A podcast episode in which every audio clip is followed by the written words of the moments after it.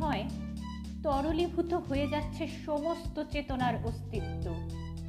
কখনো তপবনে শুভ্র বসনা স্থিরমতি তপস্বিনী, কখনো শুধুই জলস্রোত সৃষ্টির উন্মাদনায় প্রবল উচ্ছ্বাসে উৎসে ফিরে আছড়ে পড়তে চাইছে পিতৃবক্ষে। হিম শৈল ধ্যানমগ্ন। সাদা মেঘের পাহারা তার তপস্যা ভঙ্গ যাতে না হয়। তরলীভূত হতে হতে কখনো মনে হয় বাষ্পায়িত হয়ে সে ঝরে পড়বে তারই উৎসে। শুধু ঘুমিয়ে ঘুমিয়ে নয়, এরকম অস্থির আনন্দের উপলব্ধি জেগে জেগেও হয়।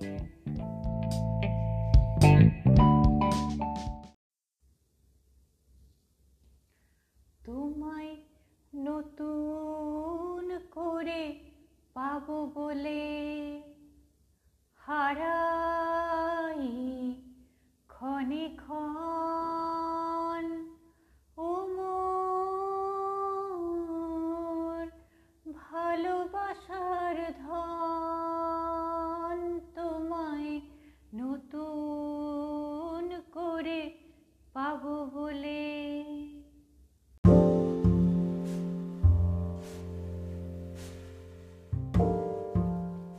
যেন আগেই জানা ছিল, আজ এখানেই এভাবেই দেখা হবে।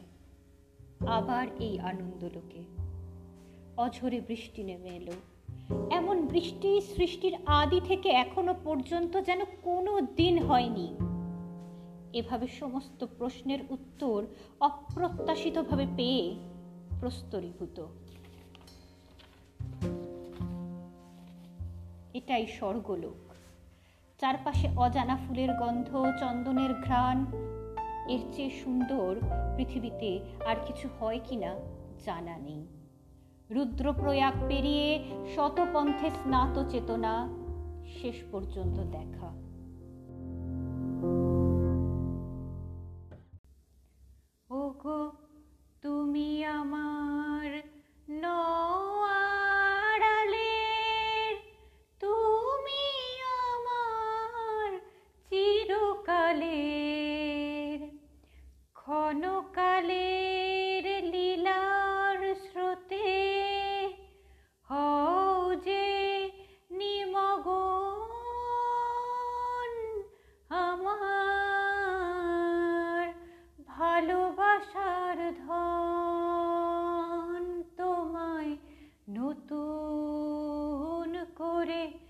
পাবো বলে।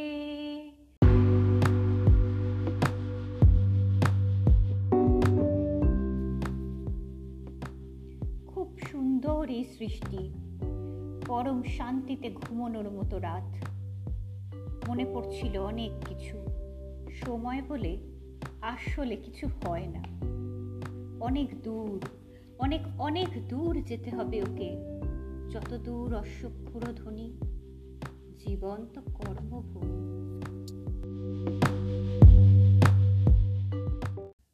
আমি তোমায় যখন খুঁজে ফিরি ভয়ে কাঁপে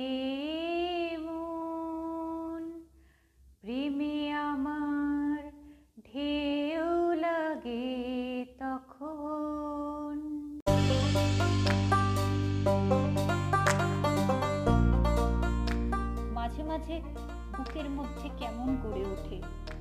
আর কখনো কি দেখা হবে না? সেদিন কেন প্রস্তরীভূত হয়ে দাঁড়িয়ে রইল?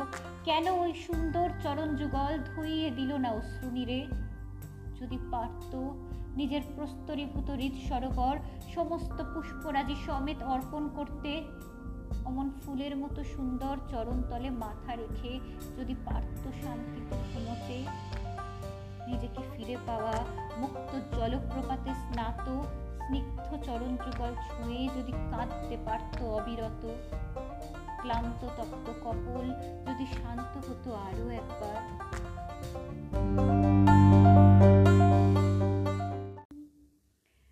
তোমার শেষ নাহি তাই শূন্য সেজে শেষ করে দাও।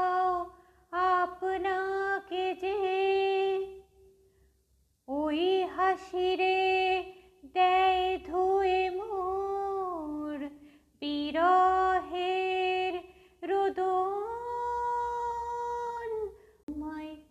নতুন করে পাবো বলে